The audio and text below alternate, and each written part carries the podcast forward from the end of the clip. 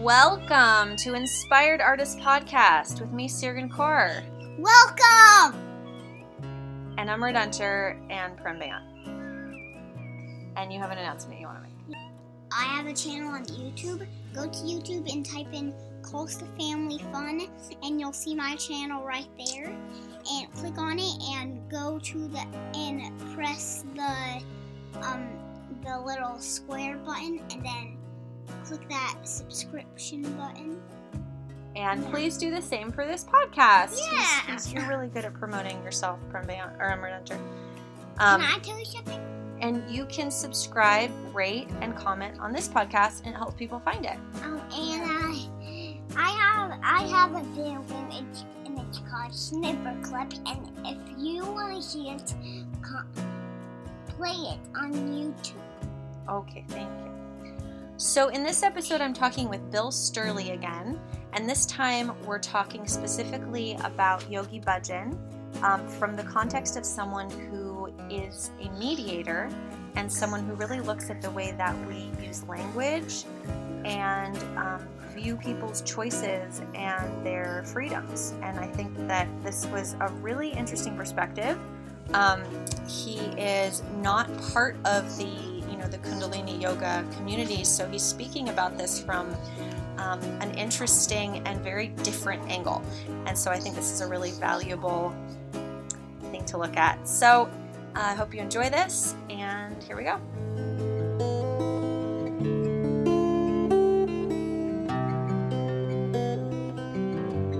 I could talk about it within alignment with the the community issues that that uh, what's going through, as well as how how the brain gets um, kind of locked into certain things, Uh-huh. um, and they have certain beliefs about the way things are, and by and then all of a sudden you believe it's this way, and then all of a sudden you discover it's completely this other thing, and you had no idea that that was going on while you were believing this other thing hmm you know, it's sort of like, what? My dad was a mob boss. I never knew that. All I did was see him every weekend, and he was so jolly and happy to see me.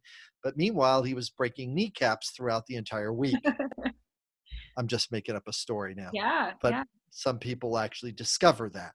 right, You know, right. I think there's actually a new reality show about that too. Uh, uh, getting away from the mob family. You know, is like, and they have this big mob boss guy, and then this family wants to get out of it, and it's all a reality show about getting out of the mob. And there's all, and, Drama in your and so we could talk about how the brain gets hijacked or the belief structure goes into places. This is the way you do things. Mhm, mhm. you know and so um uh, you know and and you can you know kind of cut it and edit it the way you would like or just put the whole thing up because i see you're recording you can do this any way you like. I, and I like the unedited version, you know, unless some technical glitch happens.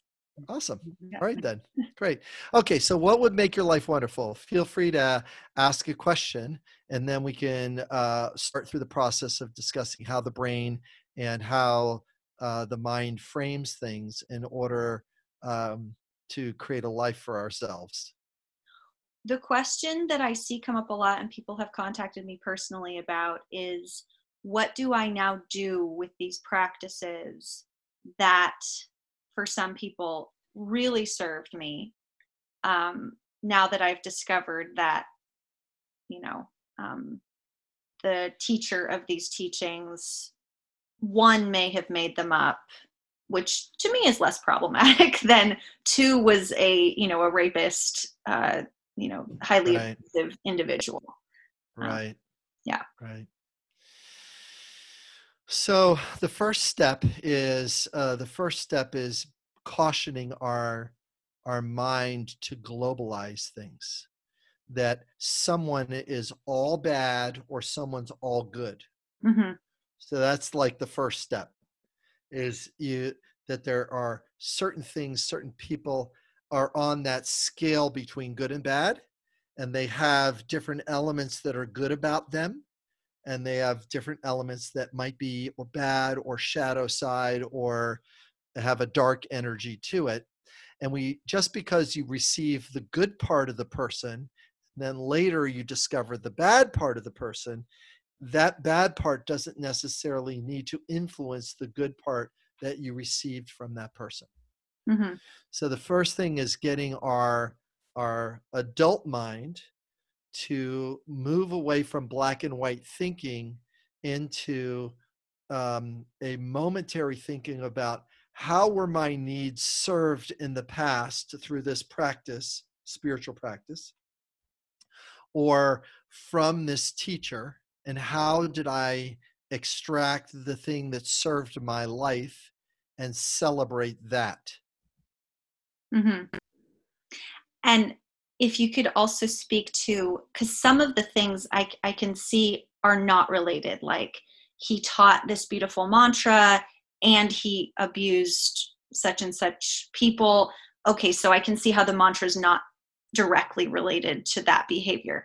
But what about a teaching that goes in conflict, like an act, like what, like his actions that go in conflict with the teaching, such as the first thing that comes to my mind is, you know, you should not have extramarital sex. You should not have sex unless you're married. Clearly, not practicing what he was preaching. So that Awesome. sort of, yeah. Okay. So so there is problems with the need for integrity hmm and the need for trust. hmm Um, integrity is I'm going to say something and then I am going to be definitive on that as a, something to hold up. And meanwhile, I'm not going to follow my own statement. Okay, now I'm going to say, I'm going to share something very disturbing right now. Okay, this is really disturbing. And I will get pushback on this. Okay. There's this thing that's written down called the Ten Commandments. Have you ever heard of these things? Yes. Yeah. The way they're written is very black and white, is very definitive. Thou shalt not. hmm Okay. Let's suppose they weren't really meant to be black and white statements. Let's suppose that they were meant to be written and practiced as intentions.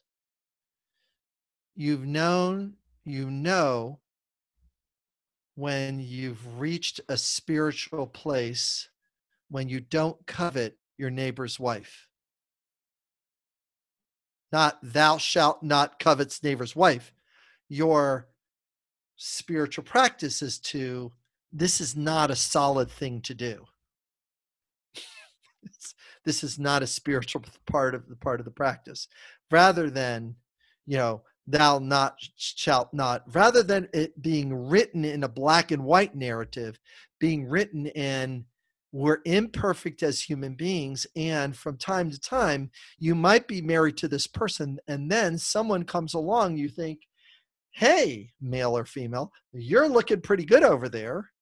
And i don't know what it is but if i would have found you before i found him or her it would have been better for me but guess what i have this commitment i have this family i have this thing and I am not going to covet you because I am meeting more of my need for integrity and commitment over here with this person.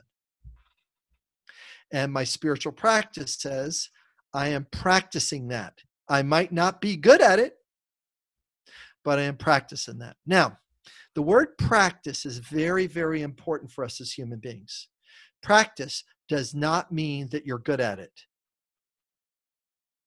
it is what we teach children. We need to practice our math. We need to practice baseball. We need to practice because we're building a skill at it.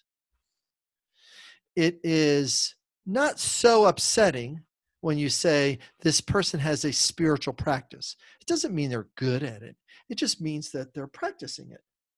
Mhm. They're you know, putting a ball on a T ball and just trying to hit the ball to get started because they're five.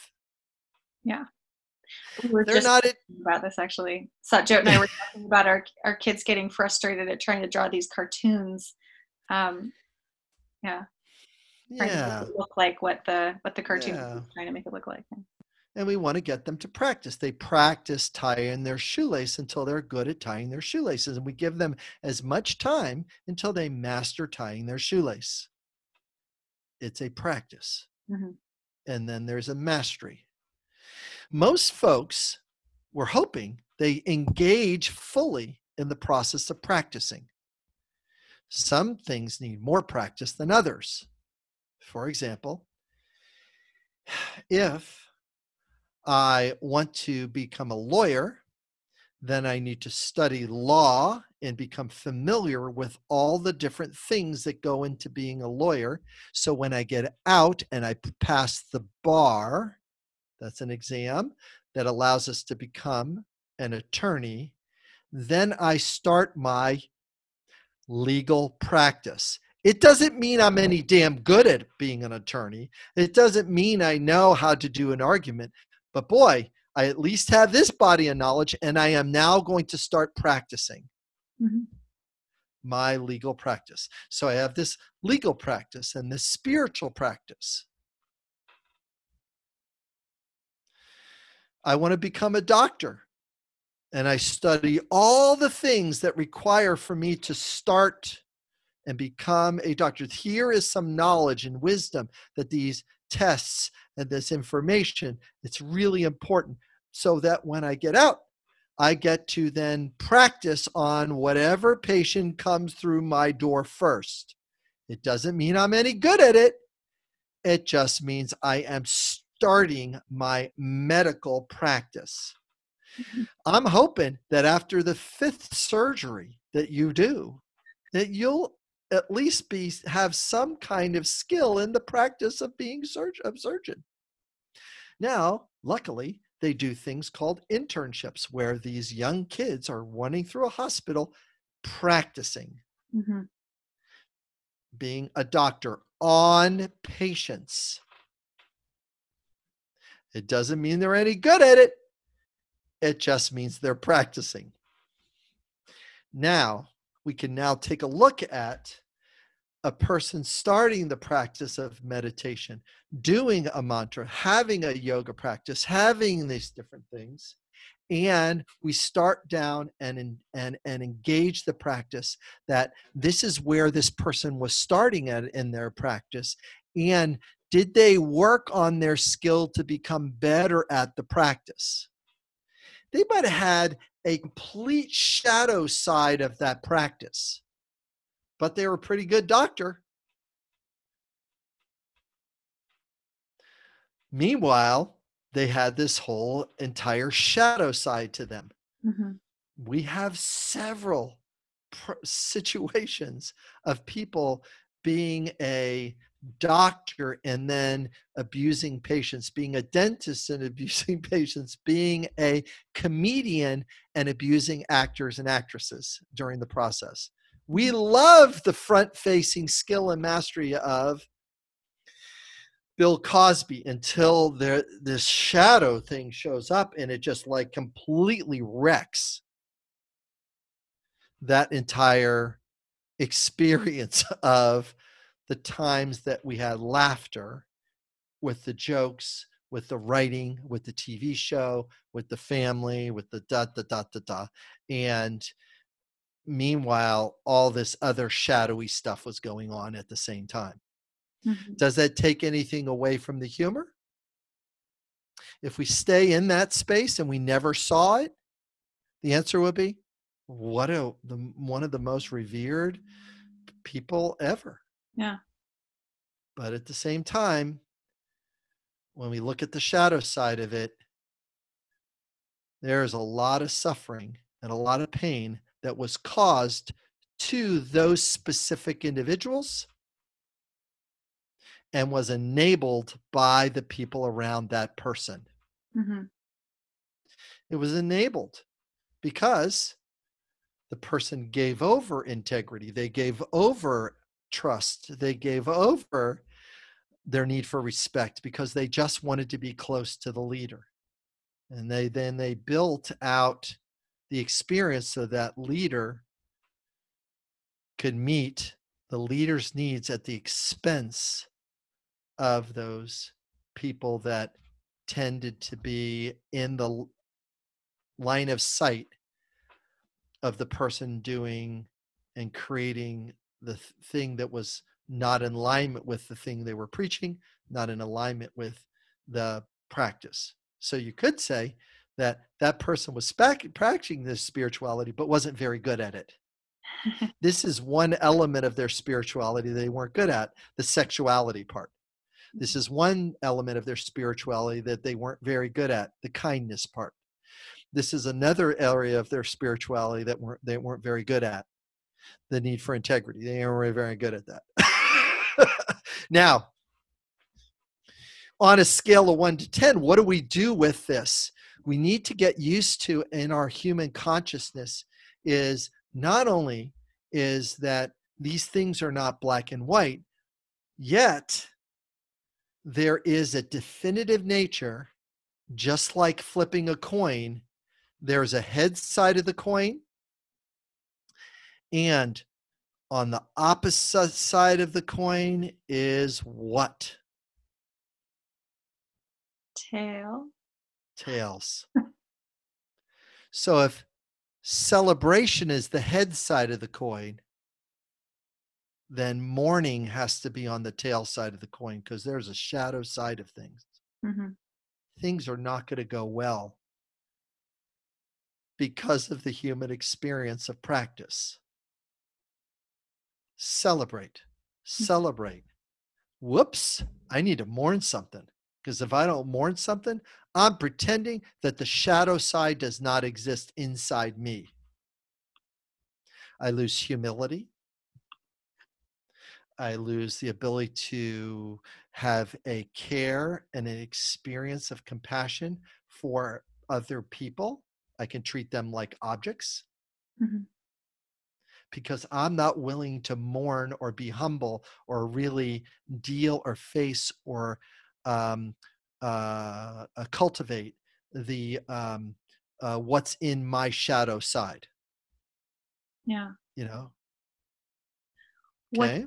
Yeah. Oh, what- did you have more to say about that? No, because uh, well, I do, but I want your questions. I have tons of more to say, but it's it's really important to get used to the dynamic of here's the celebratory side of it, and here's the mourning side of it. Sure. And I think that it's confused a little bit uh, in our spiritual community right now because many people would see, whereas it seems clear cut in sort of a, a medical sense, like you kill the patient, okay, something went awry, we get that, you know. On the spiritual side, you abuse someone, you yell at them and chastise them in public, half of the people, I don't know what the statistics are, but let's say half of the people say, yes, that proves that he is a master and he's able to confront people. And then other people are saying, yes, that proves that he It's is abusive. abusive, you right? know.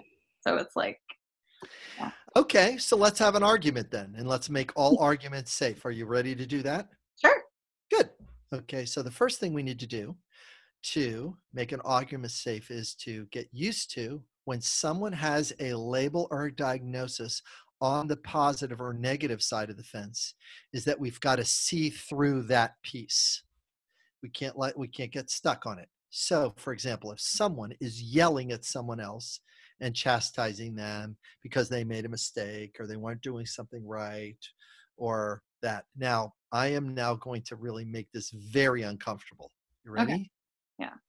If somebody is praising somebody, if somebody is exalting someone else, if somebody is pushing a, oh, this is my best student, here's the good qualities of this person, oh, this is a bad student over here. Those two things also have to be called out. Not just the negative side, but the praise is problematic too. Mm-hmm. Because if an acknowledgement is not specific, then it turns into praise. Then what happens is it separates the person from themselves. So if I say good job all the time and I don't and I'm not specific, the person hears and then becomes, I'm going to say it, it's going to sound unsettling, addicted to praise Yeah, I get that. and dependent upon it. Mhm. So we want to be specific. So Sati, the the uh, the thing to get a hold of this is when you say "good job" to your daughter, point out the thing you like. See how you put these coins together. I really liked how your mind worked around putting these coins together. That's called a specific acknowledgement. But if you just say, great job, they don't know what the thing is that you did, and it gets them hooked on perfection and hooked on praise. So, to get them off of that crack cocaine, you want to be specific about the thing you're seeing. You know, when you hand me the dishes when you're unloading the dishwasher, I really like that. It meets my need for support. That's an acknowledgement. Thanks for helping is not. Or I'm really glad you're such a great mama's helper is not specific. But if you're specific, it's a life serving acknowledgement.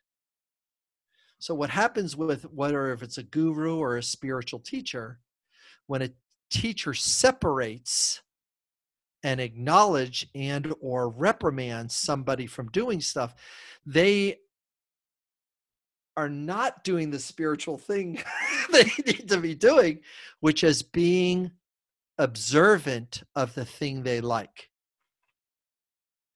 and you know one of the things that the the community is going to need to heal from is he said really good things about me he mm-hmm. really said bad things about me he said good things about this other person. He said bad things about this other person.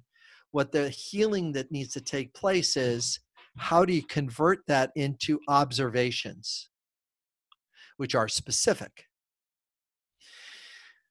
The, one of the great spiritual tre- teachers, Krishnamurti, once said, the, the highest form of intelligence is the ability to observe without judgment or criticism we want to observe and be specific without judgment of it being right or wrong. We want to observe without judgment or criticism. Now, this is really tough because most spiritual teachings are about judging on whether you're doing it right or not. Mm-hmm. Instead of are you in the practice of this spiritual practice? Try it a little left, try a little right, try it your way as a third option. Just to blow your brain up a little bit. What do you mean, try it my way? Yeah, because you know, if you're an are an eminence of God, sort of let your God do it the way you would like to do it and try it that way because I'm just the facilitator and I'm just working my essence. And meanwhile, you could have it done 10 times better than the way I could. Yeah. I particularly enjoy this Jesus quote, which is, You're going to do great things greater than I could ever do. That's an example of a observational spiritual teacher. I am not going to be able to uh, program computers because they haven't been invented yet. It would have been nice if he would have said that. Then you would say, Boy, you really are God. Instead of just another person in a spiritual practice and doing a better job at spiritual practice practicing than many people at that time. that we're stuck in black and white thinking and following the rule of law instead of the intention of the spiritual practice, which was a big part of his message. Right. And well, oh, go ahead, Satya. I was just going to say Yogi Bhajan, you know, who, you know, um, is who we're talking about.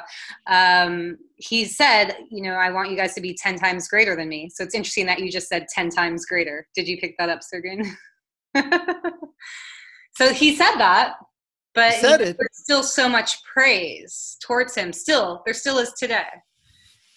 Which is which is which is a part of celebrating the contribution and not necessarily looking at the humility of the tail side of the coin. Who wants to look at the tail side of the coin?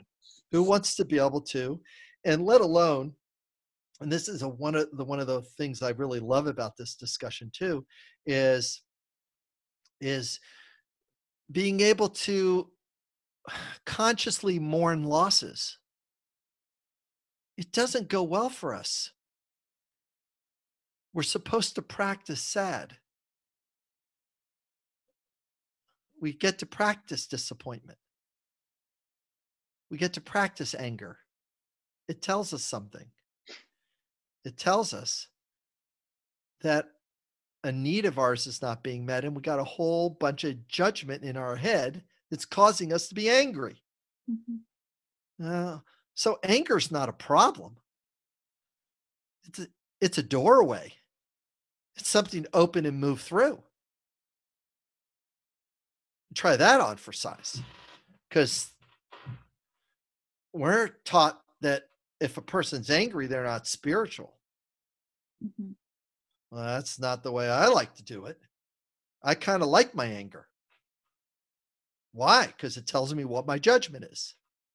Now, I'm going to give you one of one of Bill Sturley's famous constructs. Okay, here it is. All right. Anger's a flamethrower. Passion is a laser. If you are not in touch with the anger, you cannot focus on your passion. You become a nice dead person. You got to have a hold of this. You got to get upset about something. You move from judgment to discovery through curiosity to going like, yeah, I think that guy's just to use a judgment, an idiot. Mm-hmm because he doesn't meet my need for awareness and kindness. Now I just started converted to a passion statement. Listen, this is what awareness and kindness looks like to me.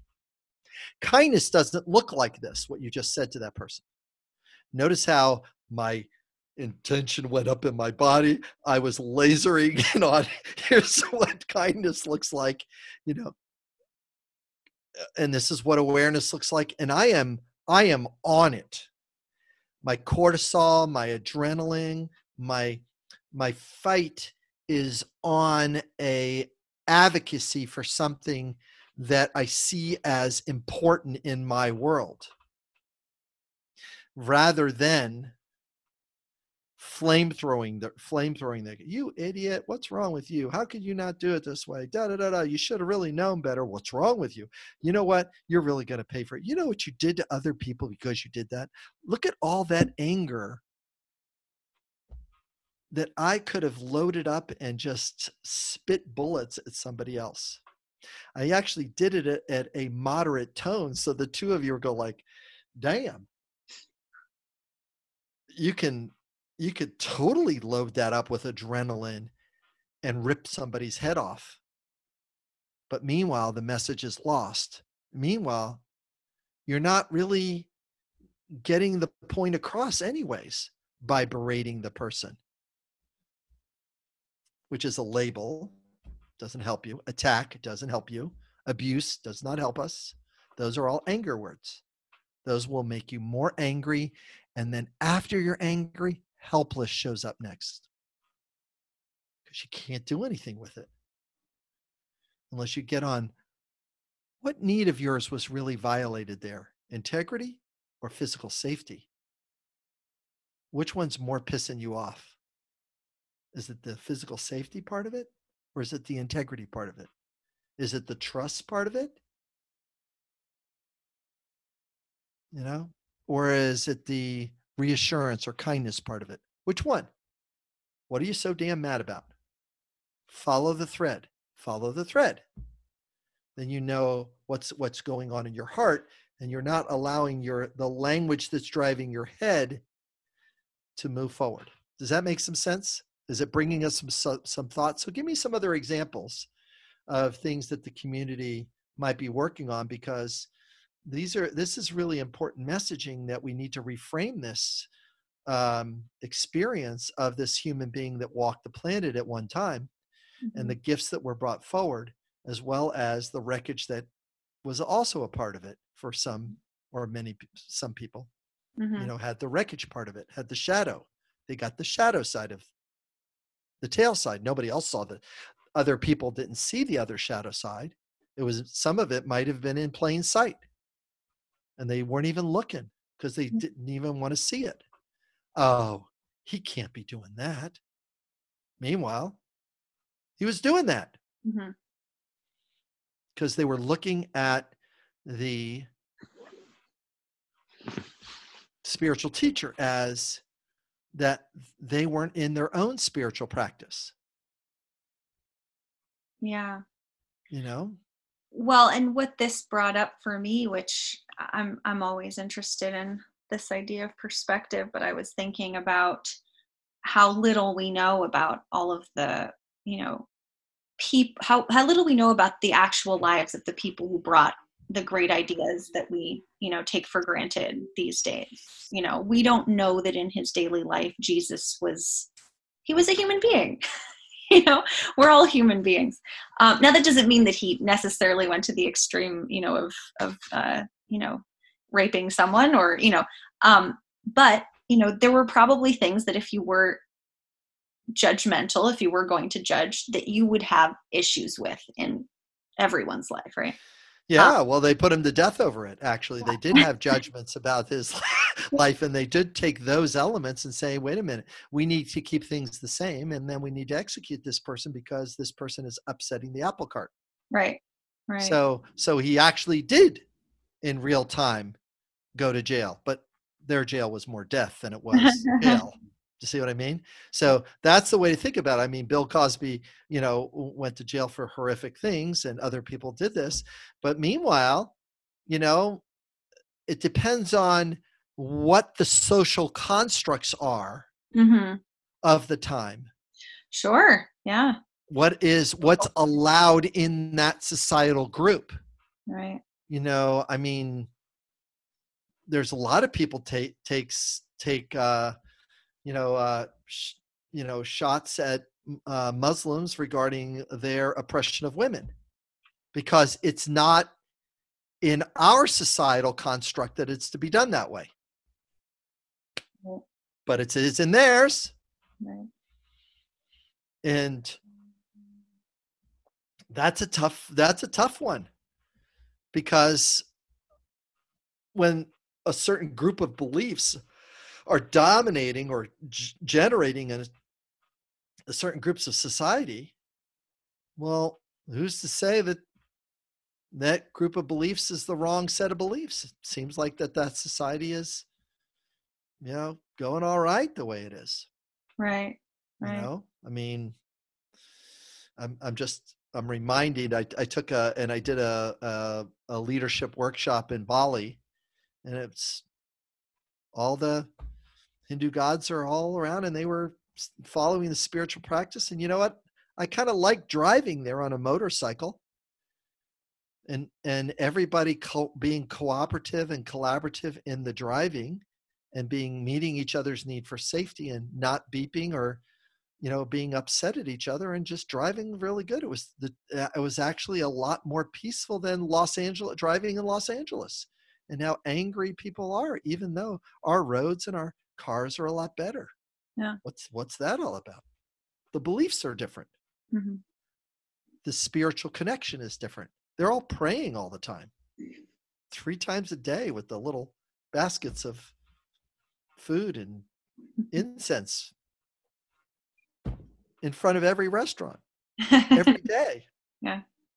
all the time right. like there's a lot of them here so why am i why, why am i expressing it? it's just a different set of beliefs in a different place Sure. you know and Sure. and yet if you go one island over it's all muslim and the other island over there it's all muslim over there it's like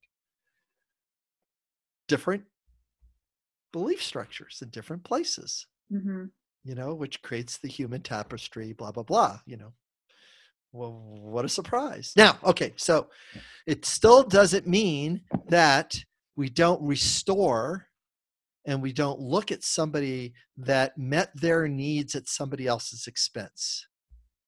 Mm-hmm.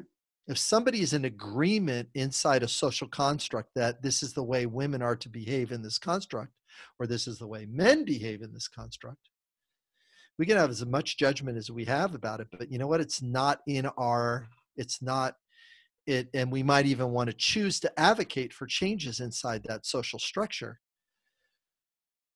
but it's it's not necessarily that the person's being I, I it's it's it's it's abused it, it it they're following a some kind of social norm that you kind of wish that they would have grown past Mm-hmm.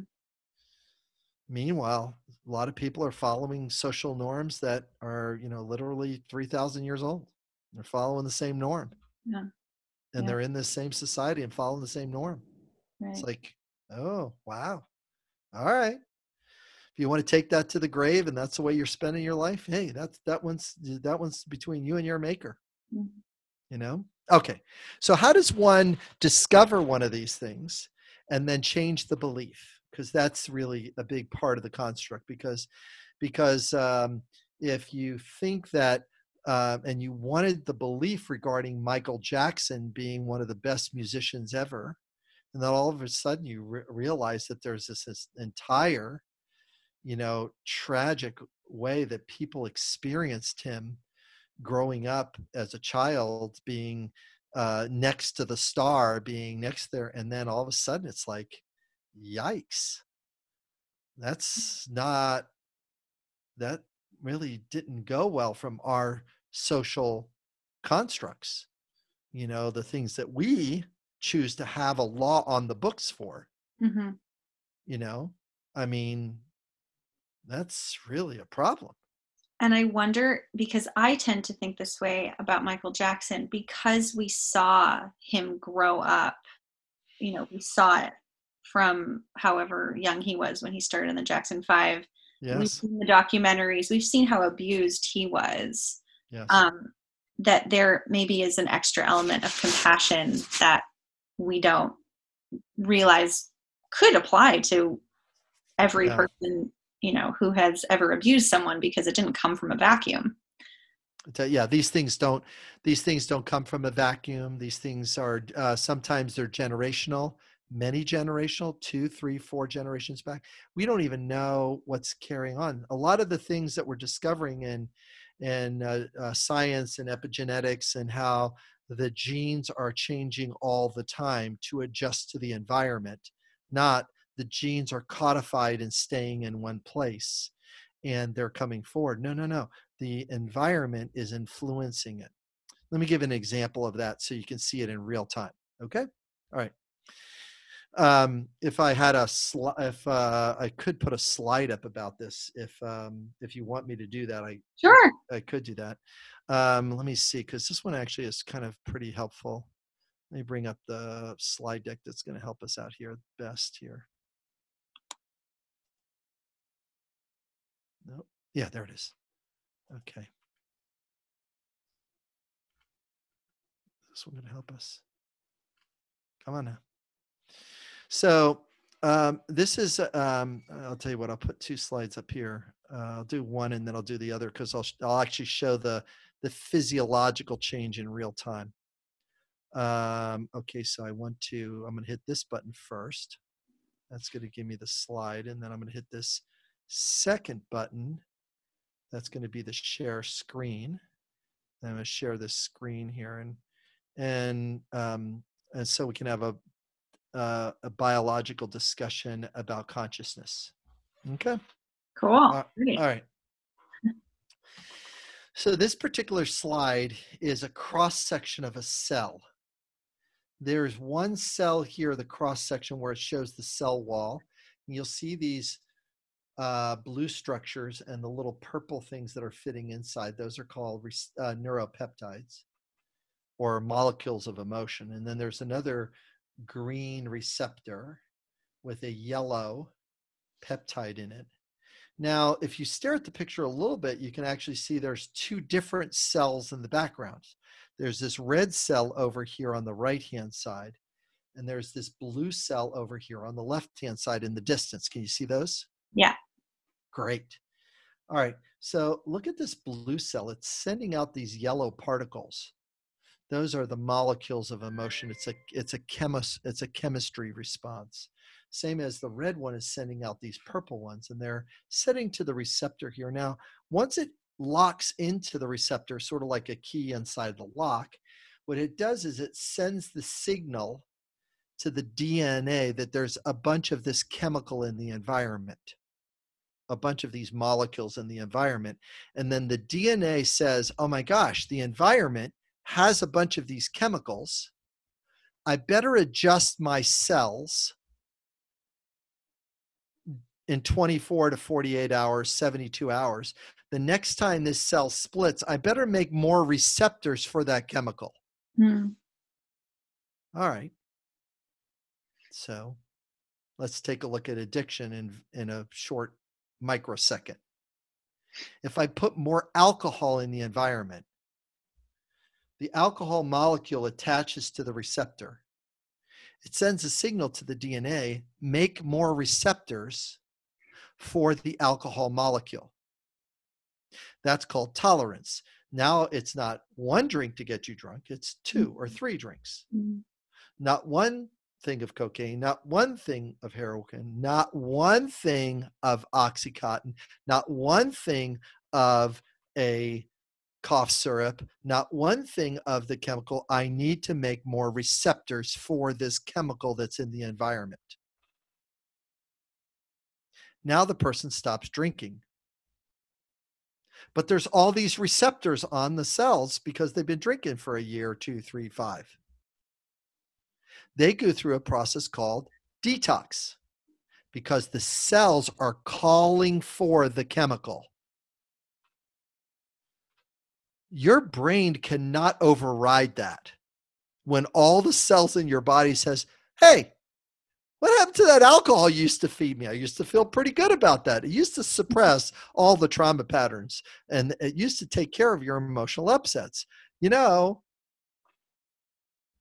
all right, now, I got the two of you smiling, which is really great because guess what? Our spiritual practice can work the same way. You can make a positive chemical, and all of a sudden, you create the positive receptors, waiting because we had this great meditative experience and we had this spiritual breakthrough. And this guru helped us get there. Right. right. So now, all of a sudden, I need this guru, and I'm going to reject or not see any of the negative things the guru is doing because my cells are saying every time I see the guru, I am going to be in alignment with this spiritual experience. Just by having him in the room, he, his voice, his mantra, his technique, his yoga position, his whatever freed me up from that trauma pattern. Hmm. And I had a hit of oxytocin, I had a hit of serotonin, I had a hit of molecules that made me feel good. I had this prayerful experience. I was in this meditation one time. I read this passage that he had uh, handed out, and I was profoundly moved to forgive my father, my mother, my grandfather, my da da da. I was able to move past that wound. Therefore, he could do no wrong, heads. There's no shadow side, tails. He gets a pass on the rest of the stuff. Michael Jackson with music. Mm-hmm. He gets a pass on this. We didn't have to see the backstory. Now, the mind is a very powerful thing. All I got to do is put the right intention language wise inside the environment, and the molecules of emotion will follow instantly. Okay? Does that make sense? Okay, so what's coming up before I go to the next slide? What's coming up by just looking at this this little uh, this little experience of describing this? What's showing up inside you? What are you noticing? Well, the first thing that came to mind when you said that about um, creating more receptors for that spiritual experience, it what I thought of was, well, that would explain why you know so many people asked him so many questions about how they should live their life because if he knew how to get them to this place using this tool, then he must know about everything. Yeah, he doesn't know that much. He doesn't know much about life. He knew about how to do spiritual practice. His spiritual practice was great. His life skills, maybe not so good. But he, unlike um, the other yoga teachers that were now, you know, coming to, to the surface, he created an entire body basically of a manual of how to live your life. And it included things from what to eat, what to sleep, what to say, what to drink, what to, I mean, it just, it was so pervasive. Um, so and some of those things were really great, and some of those things were yeah. not necessarily in alignment with everyone to follow. It was not necessarily in alignment for things because it left out our divinity and our ability to choose and create beyond what he offered. Mm-hmm. Mm-hmm. They leaned their life and their elbow on this guidebook. Meanwhile, just like the Ten Commandments, You'll know when you've reached a spiritual place when you don't have to covet your neighbor's wife. Mm-hmm. Why? You made your choice over here. You met your need for family. You did this experience over here. And it says, but at the same time, is wait a minute. You did this family thing. You are in this space, but this person is not meeting my needs. This other person might meet my needs. It is time to leave this relationship because my divinity although it was an agreement over here, it was not in an agreement with myself now where I am in the field of time. My molecules have changed. Mm. I know that my cells are screaming out saying, it's time to leave now. Yeah. And I've been suppressing, tolerating, you know, not really embracing what I need to do, where I need to go, who I am to become as a part of my spiritual path. My path and my ex have moved apart because my cells know I feel better when he's not around or she's not around. I was addicted to staying. I was buying into the cultural belief of. Or I'm angry because the person did not stay. They didn't follow my cultural beliefs about staying. And mm-hmm. their best service, if I really went to the place of love, then it would be if I love you, I, and I'm in the way of you becoming you, I need to get out of the way and deal with the loss and mourn it. Mm. Clearly, our society is having trouble with all the things I just said. Because who wants to mourn something? You got to like treat it like a death mm-hmm. and really come to resolution so that you can still hold the relationship between the sadness, the sweet pain of mourning something because it meant something, and the vibrance of celebrating something fully. Mm. Going like, oh my gosh, this is really something that is extraordinary. I have this extraordinary time, one moment at a time, with mm. this wonderful person who is now a part of my intimate life and um, they're allowing me to be everything I ever wanted to be, and I'm allowing them to be everything they want to be, and we're still going to argue and work through things during that process. Yeah. And it's not going to be smooth, mm. and it's going to be engaged and vibrant and intimate and close because that's what my cells are telling me to do in that moment of upset as well as in that moment of great peace or ecstasy or bliss would would you then say that most everything that creates more receptors could be labeled as addiction? Well, uh, let's take a look at this next experience called addiction and see how addicted both of you are to this next thing I'm going to put up. You ready? Because this is where it gets really fun. Would you be willing to read out loud what you think that sentence says? What does that say? Ice cream is good. Ice cream is good. Great. What's your favorite flavor of ice cream?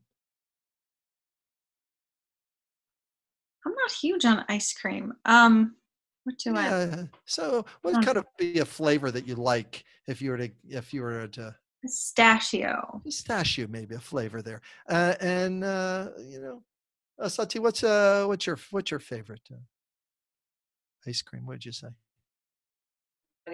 Um, cookies and cream. Cookies and cream. Okay, so let's just play a little bit and imagine that there's a bowl in front of you, and I do like pistachio, and I do like Rocky Road. So if I had this bowl, I would probably have a scoop of each, and maybe you have two scoops of those things in front of you, and you have a spoon, and you have a spoon, and you're ready to take a scoop of that ice cream, and you're ready to bring it to the mouth, and you can almost like kind of kind of feel that oh my gosh i'm about ready to have this wonderful flavor in my mouth and i'm really feeling delighted and energized about it That's so funny. I saw the lines where the G's were, and I was like, "But uh, is it ice green? oh that's interesting yeah see the so the graphic didn't work as well i i i, I corrected the graphic on another slides deck so i got to fix it on this one so so notice so notice that that um, as we're notice the chuckle so that means there was a little doubt because your your mind didn't have certainty so so that also impacted the your emotional load too is that you had a little doubt about what it said so notice the the humor that showed up now Yeah. there's For- also listening to this, it's just gibberish. Uh, Right. Yeah. Right. But also notice that you might be asking yourself, Bill, where's my ice cream? Because because I spent time nurturing the belief that ice cream was in front of you with a spoon and it was coming to your mouth. Mm.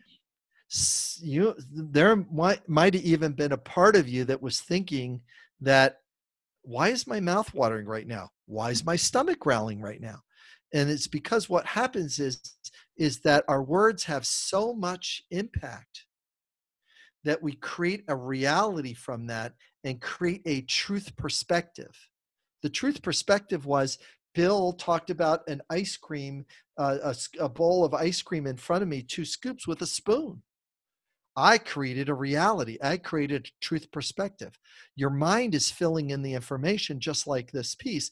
Now, here's what's really weird is that if I go back to this and you look at it again and say, oh, yeah, I can see ice cream is good, and you keep looking at it, ice cream is good, ice cream is good, your body will actually calm down with the illusion. I am messing with the molecules of emotion in your body right now. Although it's a very small messing. Could Yeah, you go ahead. back to that? What? Wh- why will I get calm by the? Could you could you explain that? Oh, I'd be glad to. Sure. The reason why we get calm is because this is something that's understandable where the gibberish is not understandable. Oh, I see. Okay. Our brain validates things that are understandable, not things that are gibberish. So if I have an experience of a spiritual guru and then I have this gibberish of what did he do? Wow. Yeah. I'm going to reject the gibberish. Hmm. because I don't want to believe that this is real. This is why, whether it's the president or a powerful movie e- e- executive, can have all of these people come up and say, He did that to me. And a whole nother group people say, I don't believe you. What do you mean you don't believe? Because I'm believing the leader. I am believing the person that's in charge. I'm believing the person that has the most money. hmm I'm I, you know, I can't believe that this person would rip me off. Meanwhile, they're ripping them off. Mhm. What are they using? The same technique that I'm using here, which is put language up that's plausible.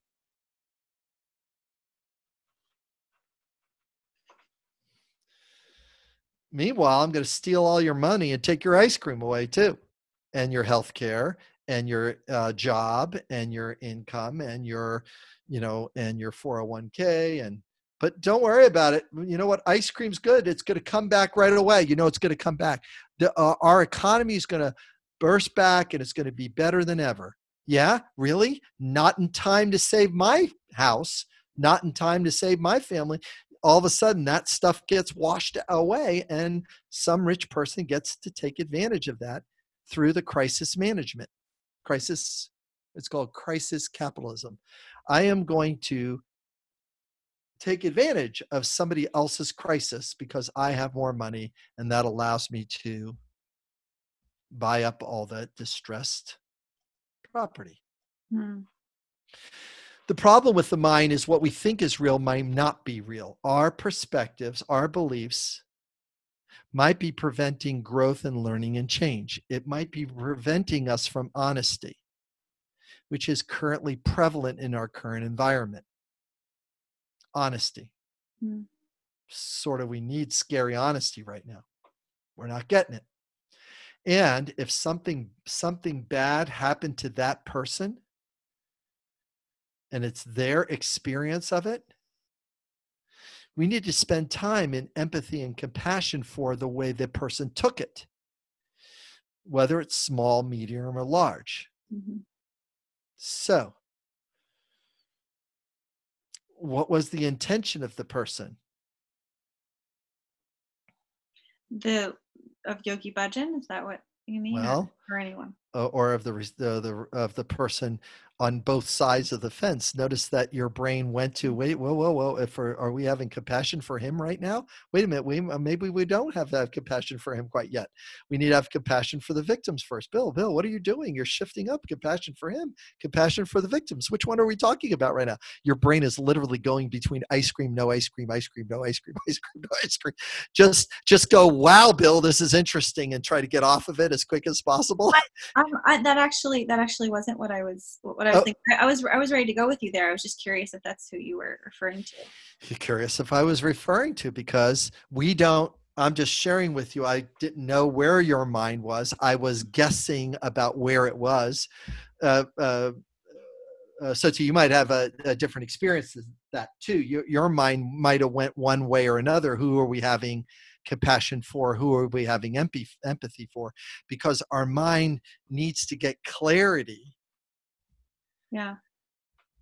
because it sits with doubt or skepticism, hesitancy, nervousness, maybe, you know, unsettled as a possible emotion because we don't have confused as a uh, torn. We don't know where the clarity is. Okay, so let's have compassion for the person that it hap- that that this thing happened for happened to.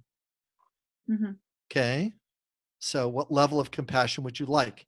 Would you like to have compassion for the person that got a back rub by him, felt uncomfortable, and thought it was something more? Do you want to have compassion that had a back rub plus some verbal language about how beautiful they were? How about back rub plus beautiful language plus intimate language? How about background plus plus more? th- You see how all of a sudden it's it's scaling hmm because each person is on a different scale of things, not to minimalize the person on the small end of the scale or, hey, he pinned me up this way and did this thing to me. That's somebody on this end of the scale. But guess what? Empathy and compassion for each person with a, a different experience because they had the projection they were getting ice cream. Meanwhile, they weren't getting that they were getting he was getting his needs met at their expense Hmm. You see how all of a sudden it just got scary honesty just showed up? Oh my gosh. Is what what about happened? what about their need for community and um, certainty, which he provided up to, up to a point, I think. Boy, you're making my day. You made my day. you just made my day there. That's correct. They said to themselves, wait a minute. My need for community is being met. My need for belonging is being met. My need for acceptance is being met. My need for connection is being met. Watch what's going to happen now. It's going to get dark really quick. Oh, I have to give over my need for sexuality. I have to lose my need for choice. I don't get my need for being heard met. I am losing um, my ability to uh, talk about truth. I got to get, in order to get these ne- needs, I got to throw these needs under the bus. Hmm. And I don't get choice on this because all of a sudden I'm going to be out of my community, my belonging, my acceptance, my family. My spiritual practice has got to go. Wait a minute. I had all these breakthroughs over here. Uh, that's okay. I'll sleep with with him once. Whatever the rationalization is that's taking place over here, every human being gets stuck between what needs am I really getting met here? What needs am I losing here or getting thrown under the bus? And am I able to mourn this, which is now where the community is left? They have to mourn certain needs of certain individuals were not met at the same time as there's this extensive community that showed up with this spiritual practice that benefited people. Meanwhile, there's all these other needs that weren't being met at the same time Hmm. for certain people at certain times. hmm Now all of a sudden, can you feel how like there's this little sadness dampening that shows up here in this experience right now between all three of us? hmm Sad. because human beings don't get it right. There's a lot of things my dad did that were really great, and there was three things that he kind of stunk at. but you know what? I'm going to choose to mourn the three things that he really, really stunk at Ma- money management, alcohol consumption, and, you know, and, and uh, working collaboratively sometimes. He's really stuck at that. But there was like these nine other things that he was like really great at. hmm My mom, same thing. There were these like seven things she's really good at, and these four things that she really stunk at. she's really, really stuck at those four things, you know. And you know, uh, you know, and and those needs did not get met. And a part of my adult brain is to make a, a solid frame about those needs that aren't being met. Yeah. Well, and what a refreshing way to talk about it too, where we're we're comparing he who was on this pedestal to other people, where where the comparison really does make sense because he was a person. He was a person. Yeah. Person getting through it, meeting his needs the best way possible, had his list of struggles. They accumulated, you know, in his body the way they did. The, the uh, his resolve, you know, the the uh, the backwiring of guilt, shame, uh, self judgment, self criticism, the incongruencies inside his body about those things. Mhm. Hey, they all took a toll. You know, what he, uh, I, how old was he when he died? As, uh, uh, uh, 60, no, 70, Satcho? 60. What's that? I was asking Satcho, and I don't know what this. I don't know. I, I don't Great know either. I think he was in the 70s. Yeah, yeah, yeah. Like in the seventies, like that. Yeah, yeah, yeah. It's uh, it's uh, that accumulation. Of, see the congruency. Uh, uh, our body, our body remembers. Our body remembers. Our mind tries to override the damn stuff. Uh, uh Nope. Nah. Uh. Yeah, he kept having heart failure. Mm. Ooh, what what a surprise! I would have never guessed that one. Yeah. that's about that's about right. Because how am I meeting my needs at the expense of the, these other people, Yeah. and not having congruency with that? Mm. I mean, if you were having congruency with that, then you would do scary honesty along the way, sort of like I did this thing and, you know, I'm now in this new position. Mhm. You know, some some ministers um and they're ide- uh, have come out and said, "Hey, listen, I've sinned against God and I've done this thing." And they've done the scary honesty piece and turned out to be better and a little better through the process of doing that that, you know, eating humble pie. Mhm. It doesn't necessarily that they fully made restoration and mourning about things. That takes a whole nother set of it's one thing to just ask for forgiveness it's another thing to sit across from the table and do active empathy of the damage that that was uh, that the other person experienced Mhm. through the person's behavior Mhm. so those are some of the things that i do when i come into family settings is i hold the space to know that there's ice cream around but there's also a lot of melted ice cream that's around too it's like hey you know there's some good things but you know that did not go well here and let's clean up the spilt ice cream or the spilt milk let's clean it up because it's affecting the family you know it's you know it's affecting the company Yeah. you know you know it's um uh, it's uh it's it's it's really a part of the process of uh of doing things and we've got to kind of step in and and deal with the fear or the the uh the uh the anxious or the panic you know people are terrified about facing mourning they're te- terrified by telling the truth terrified Mhm. so making it safe inside a community is something that I've done. I've come into city council meetings with 250 people Mm. and held the space for that to take place.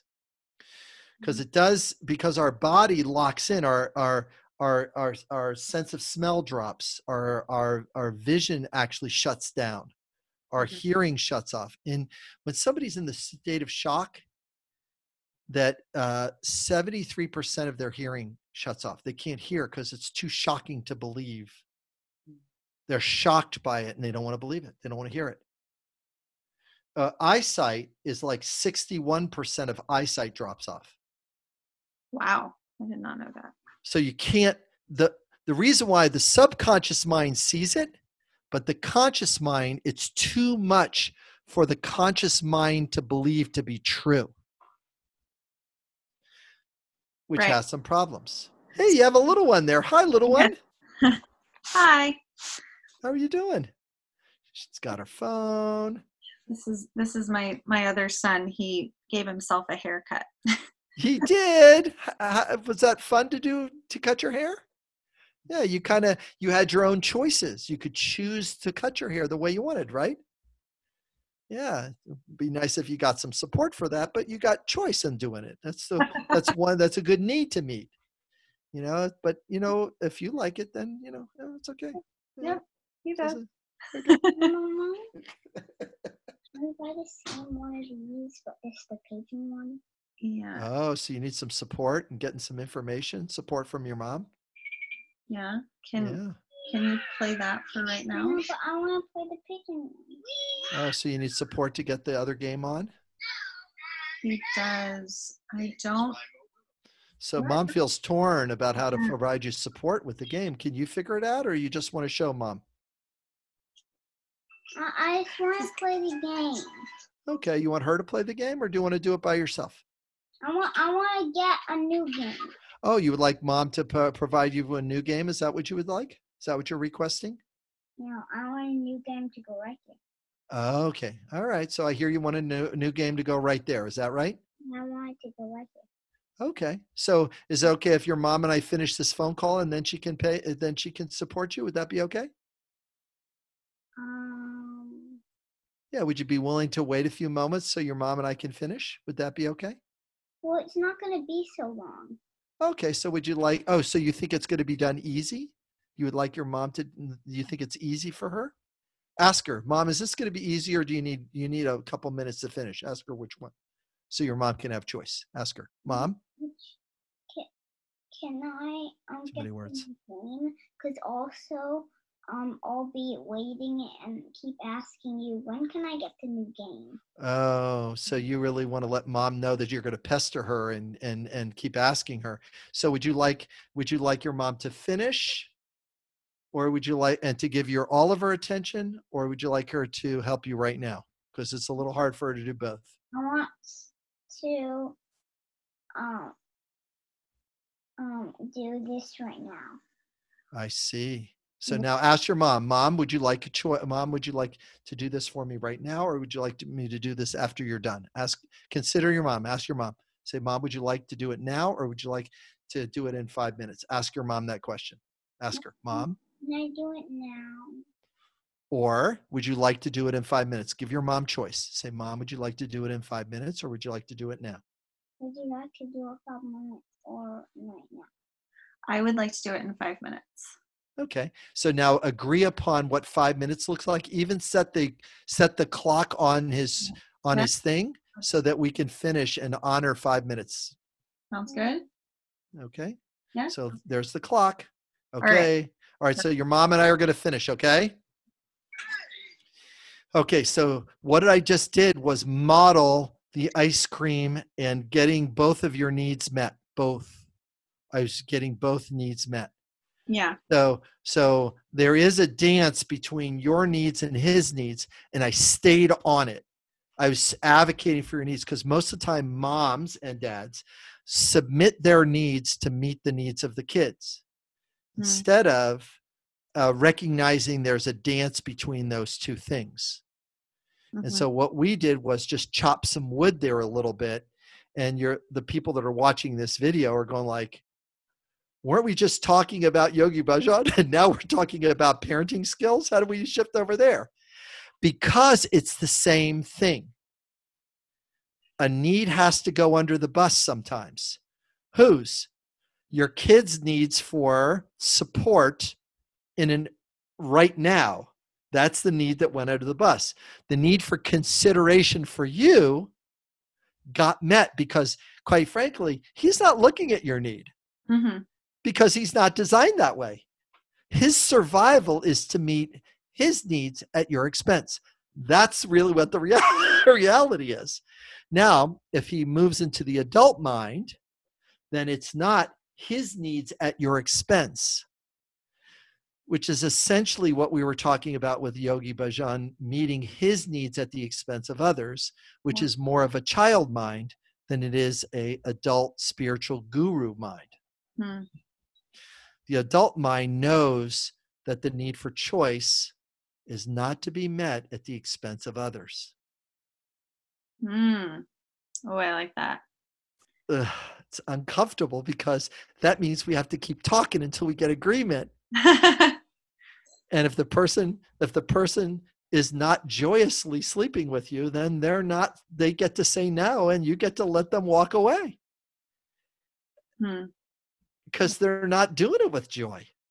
They're not doing it because they want to, because it's because they're gonna they're gonna sleep with you because they're gonna lose community and acceptance. That is not a powerful way to sleep with somebody else. Just saying, Yeah. you know. So so there is a little bit of wiggliness that's going to show up here inside the listener. The listener for the person that's listening to this is that, oh my gosh, Bill, do we have to do we have to ba- learn how to language and balance each other's needs? It's like, yeah, it's like we've got to do a better job of meeting each other's needs down below the line here, even though the language we're speaking is very contextual. We need to get to the heart of the matter, which is what subtext language is, is I feel because I need. I feel, and you notice that I was doing it with your mm-hmm. son there. So mm-hmm. you really met your need for choice by cutting your hair, didn't you? What that is telling you is that he's not coming to meet you the need for support. He thinks you're going to say no. Meanwhile, he's trying to practice being in the world and making choices. Hair is just the latest victim of that. Clearly, the need for aesthetics is not being met by him cutting the front of his hair the way he did, and that's not meeting mom's needs. Yes, he's meeting his needs for choice and discovery, but at the same time, it kind of be nice if he came with you and says, "Mom, I'd like to cut my hair. Can you show me how to do it? Or can you help me do this thing? Otherwise, I'm snipping and not knowing what, other than I am exercising choice with no awareness of other needs. Yeah, he did give me that chance. I did not take him up on it. Oh, the record. Yeah. right. That's good to hear that. And then all of a sudden you did take him up and you're going like, oh, Yeah. all I needed to do was language through this a little bit. How much are you? Okay, so let's see how is this going to work? You want to do this by yourself? You would like me to do this? How would you like this to look? Is this something that's going to work for you? Yeah. Yeah. You know, and then things tend to go better because we're seeing them speaking from here, but only having this language of context and not necessarily um, connecting to here. All Yeah. right. So, is there any other? I mean, there's a lot of things, a lot of nuances, and a lot of ways that we can spin this around a little bit. But at least we took a little bit of time to talk about how we can reframe and also get used to what the biology of the molecules of emotions are doing and the language that goes with it. Yeah. Well, and I love how this tied in with our first uh, with our first episode that we did together because minutes is done. it was all about children. All right. All right. S- Say, I hear that five minutes are gone. All right. I I'm, hear, I'm just going to say bu- goodbye to everybody and then we'll do it for you. I hear that your five minutes are done. I'm just going to say goodbye. All right. So goodbye, everyone. Um, Thank I you. will put the links for you in the description box. Awesome. com Done. and thank you, Sujo. Thank you. Instagram. All right, All take right. care. Have a great day. Bye. Have a-